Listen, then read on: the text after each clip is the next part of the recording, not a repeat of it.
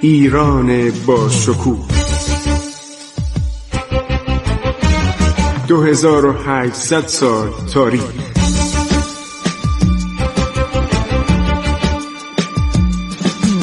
عبور از تاریخ.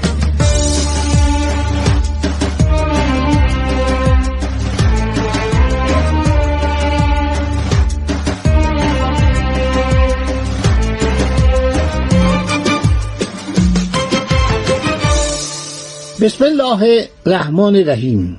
من خسرو معتزد به شما سلام می‌گویم. امیدوارم خوش و خورم باشید. ادامه می‌دهیم برنامه عبور از تاریخ رو برای شما شنوندگان عزیز رادیو جوان. یکی از مسائلی که من می‌خواهم در اینجا اشاره کنم شورش محمد خان بلوچه. گفتیم که شیخ احمد مدنی نامی بود.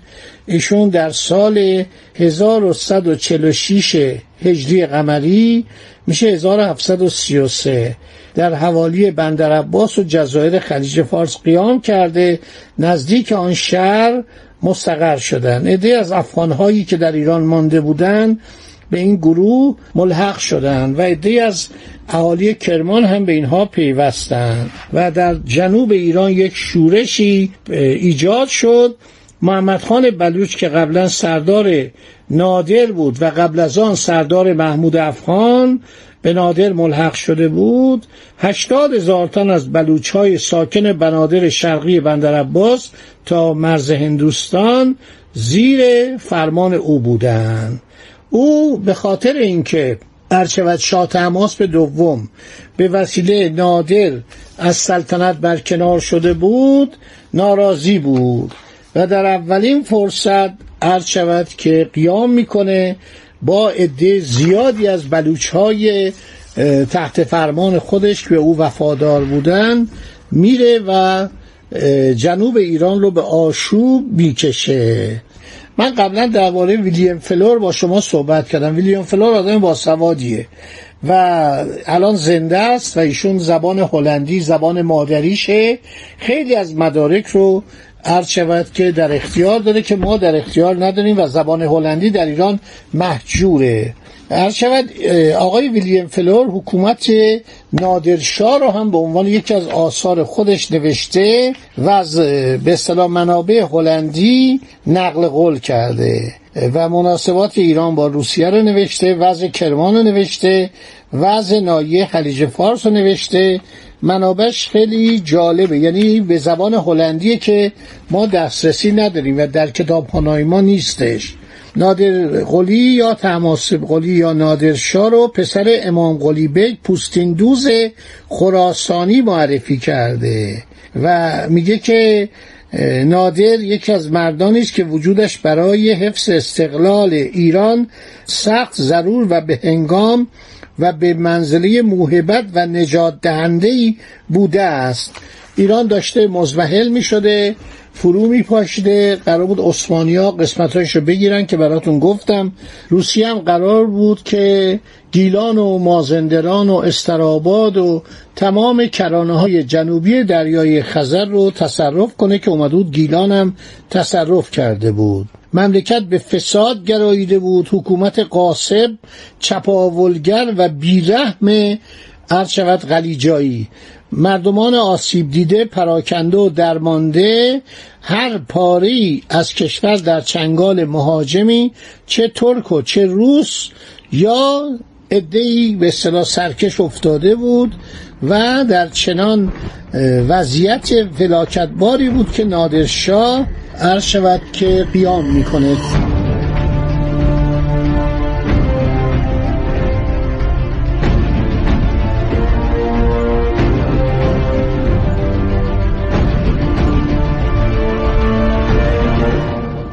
خب این دشمنی که بر ایران چیره شده بود کشتارهای بی امان می‌کرد محمودی ها و اشرفی ها و حکومت و فرماندگی سفلگان. سفلگان یعنی آدم های کوچک آدم های محقر آدم های نادان و بیسواد و اشرار که اینا اومده بودن جان و مال و ناموس مردم ایران رو مورد حمله قرار داده بودند ولایاتی رو در جاهای مختلف به تسخیر درآورده بودند و تو گفتی کشزار ایران را خوشسالی عظیم پدید آمده بود و نادر همانند آبی خوشگوار که به این کشزار تشنه برسد و آن را از تباهی محتوم نجات دهد همچون نوشداروی پیش از مرگ سهراب نیک به هنگام رسید. این آدم اومده بود پوزه آشوبگران داخلی و تجاوزگران خارجی رو به خاک بماله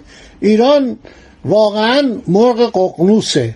گاهی ایران مانند آن مرغ افسانه ققنوس می سوزد و دوباره از میان آتش سر بر می کشد ایران بارها شده دستخوش بلا شده دستخوش طوفان شده دستخوش جنایتکاران و افراد پست و جنایتکار شده ولی دوباره سر بلند کرده. شما نگاه کنید که بنی امیه و بنی عباس کارشون به کجا رسید؟ با چه بیابرویی سقوط کردن؟ یا نگاه کنید که ما با مغلها چه کردیم؟ مغلها ایرانی تر از ایرانی شدن. شما نگاه کنید سلطان محمود قازانخان هم مسلمان میشه هم شیعه میشه هم چه کارهای آبادانی برای ایران می‌کنه. و بعد تمام اسامیشون ایرانی میشه.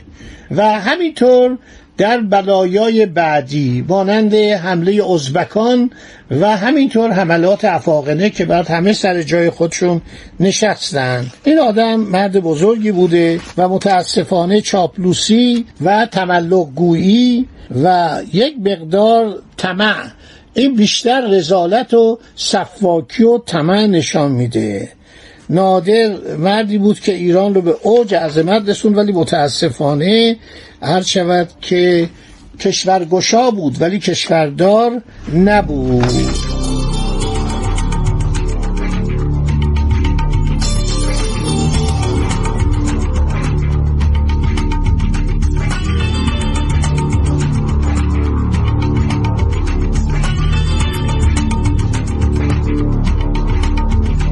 خب هر شود که منابع هنندی در این باره فراوانند.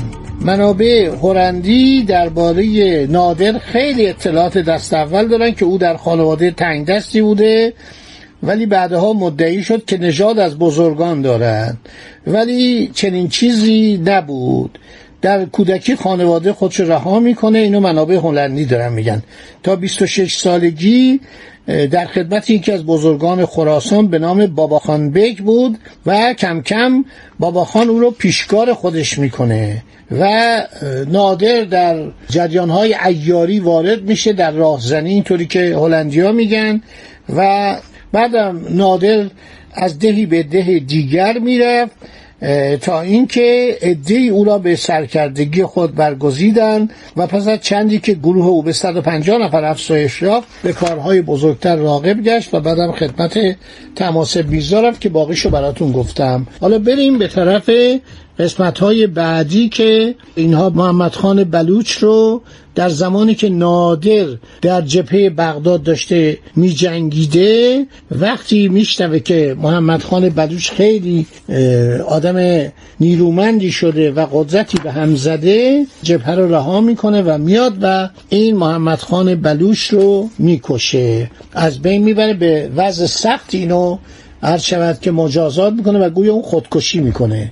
برای اینکه مجازات اون موقع خیلی سخت بوده. خب دوستان برنامه ما در اینجا پایان پیدا می‌کنه. انشالله باقی مطالب رو در برنامه بعدی و عرض شما عزیزان خواهم رسان ماجرای آغاز سلطنت نادر که نادر بعد از اینکه می‌فهمه شاه تماس مورد نفرت مردمه البته دی دوستش داشتن می‌گفتن از صفوی است. صفوی هم خیلی مورد توجه مردم ایران بود.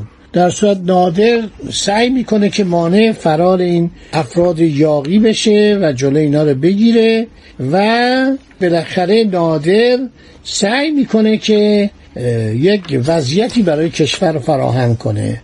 پس از پیروزی هایی که بر ترکان عثمانی کسب می‌کنه در ناحیه مغان دشت مغان یک مجلسی بیاراید و تمام بزرگان ایران رو جمع می‌کنه از به اصطلاح والیان و بگلر بیگی ها بگلر بیگی یعنی فرماندار و فرماندار کل و تمام طبقات حتی کت خداها حتی قوانین و قرار میشه یک مجلس مؤسسانی تشکیل بشه یک چیزی مثل مجلس مؤسسان و اینها بنشینن و تکلیف ایران رو معین کنن که ماجراشو بعدا براتون خواهم گفت. خدا نگهدار شما باد.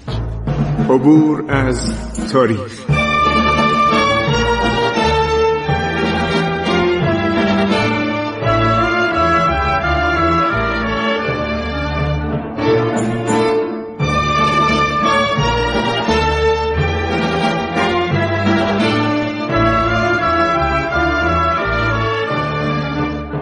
ایران با شکوه. 2800 سال تاریخ. سرگذشت ایران ما به روایت خسرو معتزد.